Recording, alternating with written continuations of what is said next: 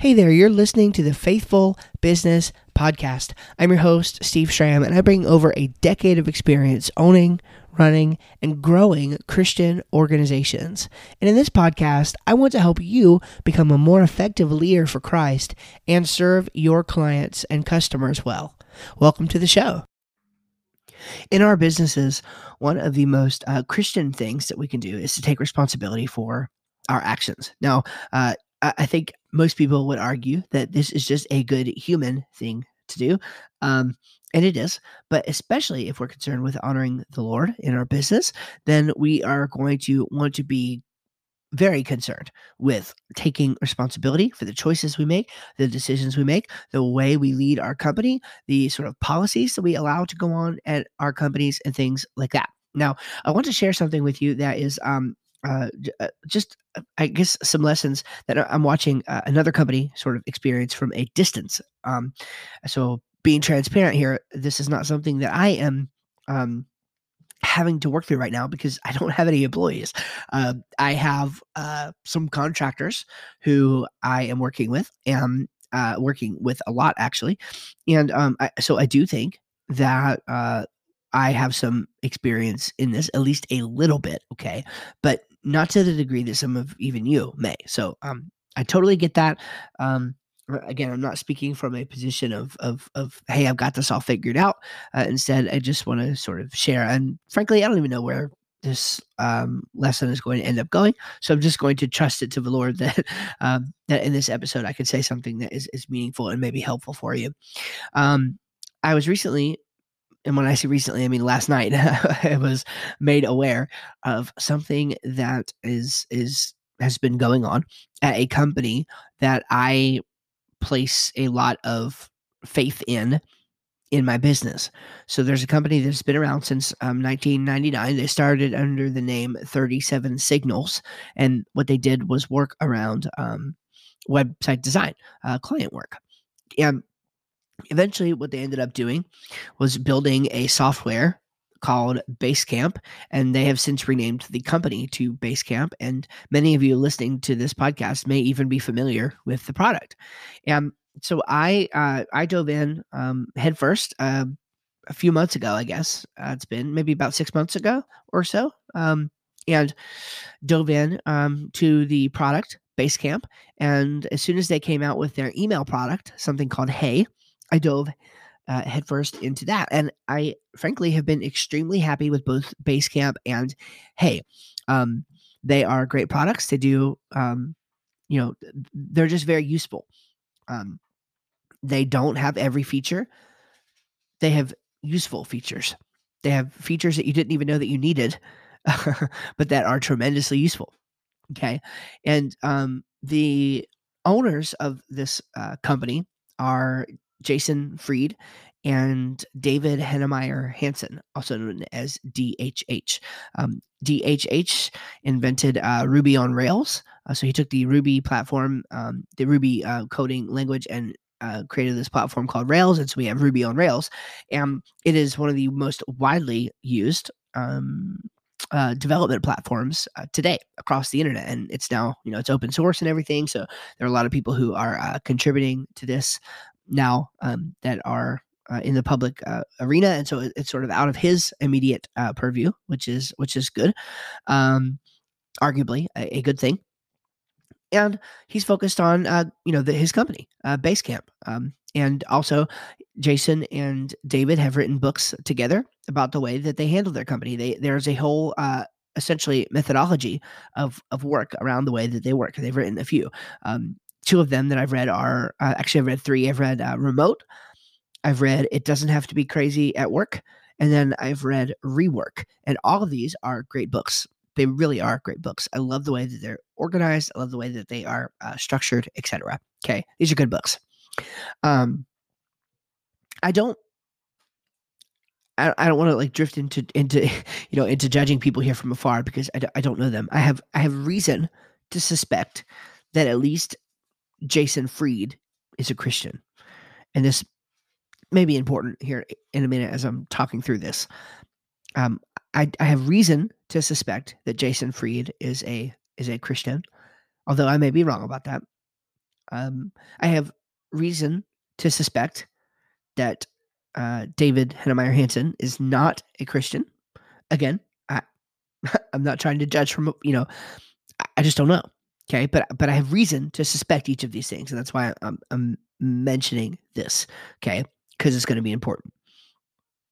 If I'm right about that, then in the fundamental leadership and ownership of this company, you have two worldviews, two very different worldviews with two very different sets of beliefs that will likely encompass aspects of all of, of their lives.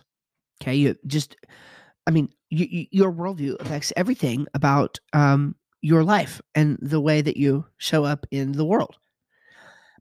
And um, so as we're as we're thinking through this, um, that's important because they recently just announced a set of changes where, without going all into the intricacies of it, essentially, um, Jason and David made an announcement that there would be no more uh, political sorts of discussions on internal company communications or on external company communications platforms. Um, the company had been publicly taking positions on things that did not reflect the views of everybody who worked in the company. It was a relatively small company. I think there's only 60 people there. And um, that's why I think it's telling that in the very uh, leadership of the company, the, the two people who own and, and lead and run the entire company, there is a, a huge disparity. I, I again, I believe there is a a fairly significant disparity of worldview, and yet they united together on the work. Okay, now look, there are biblical things you could take many different directions here. You know, I'm not arguing whether or not it's a wise thing. If I'm right about their worldview differences, I, am not not necessarily weighing in right now on whether it was wise for them to be in business to begin with. Whatever. That's not from that's not my place, right? To say. Um, that's not what I'm doing here.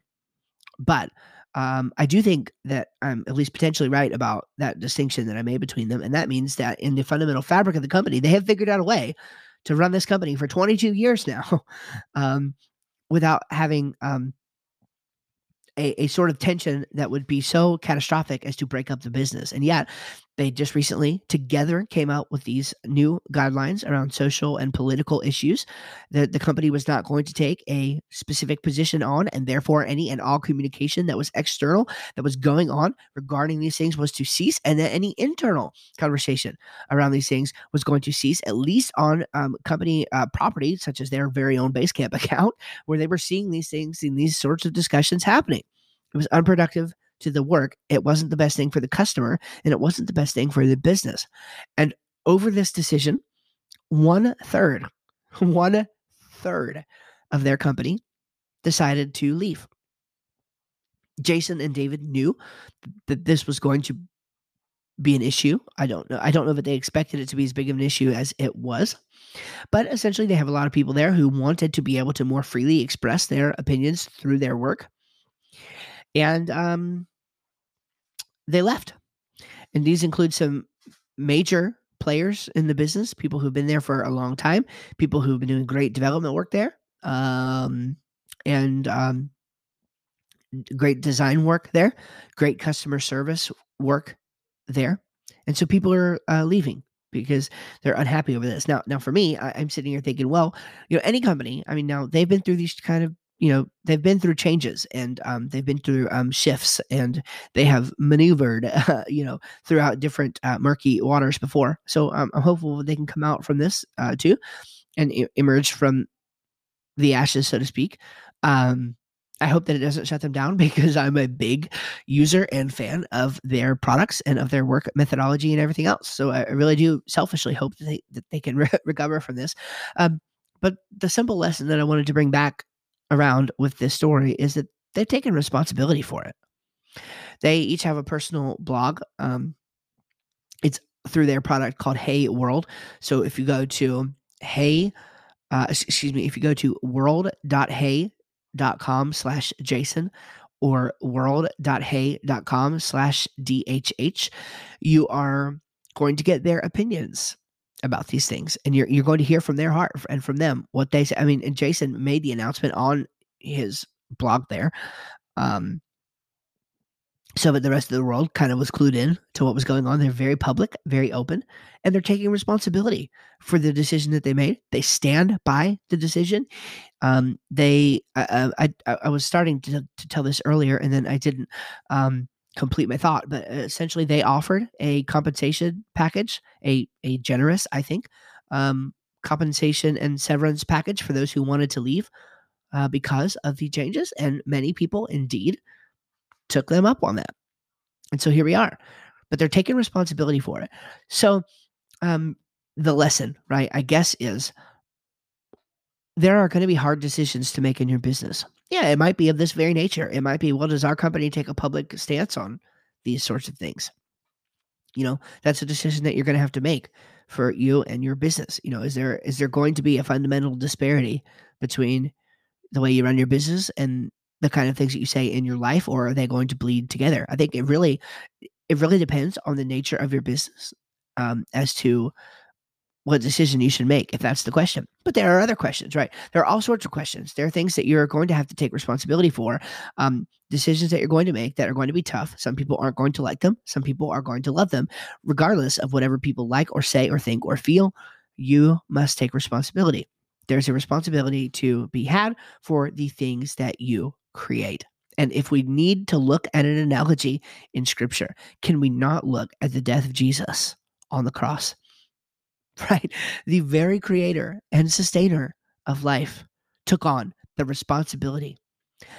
I, I, I, I there's, I wanted to complete that sentence, you know, saying it in it, but it would have, I wanted to say taking responsibility for the mess that he made. I'm qualifying that, okay? Because um, I don't think God made a mess. I think God made something beautiful. But it, but it, it did break, right? Even, um, you know, God couldn't make perfect beings without making robots.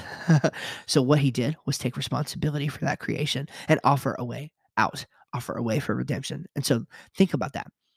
God took responsibility for what he created. You should too. I should too. And that's that's the lesson. All right. God bless you guys. And I hope you guys find something in this that you can uh, use in your own life and in your own business. We'll see you in the next episode.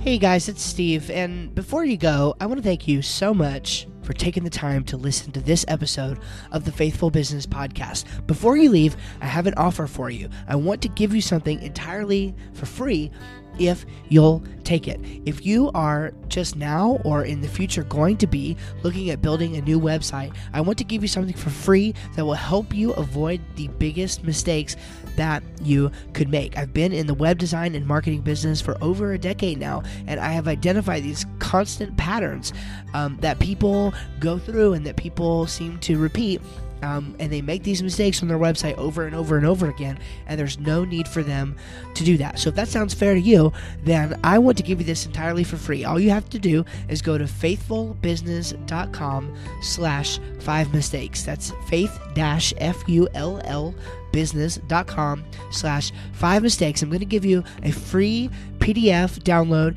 entitled The Five Mistakes Most People Make When Building a New Website and How to Avoid Them. And we didn't waste anything on this. This is a great resource. This is um, 37 pages, I think, of written material, and uh, it, it's really in depth. It's a guide that will help take you through what you need to do. At the same time, it's accessible, and I think you'll get a lot out of it. Set aside uh, a half hour or an hour, and you will be able to take your website to the next level and avoid these five mistakes whenever you start to build your next website project. So if that sounds good to you, just go to faith-fullbusiness.com slash five mistakes and download your copy today.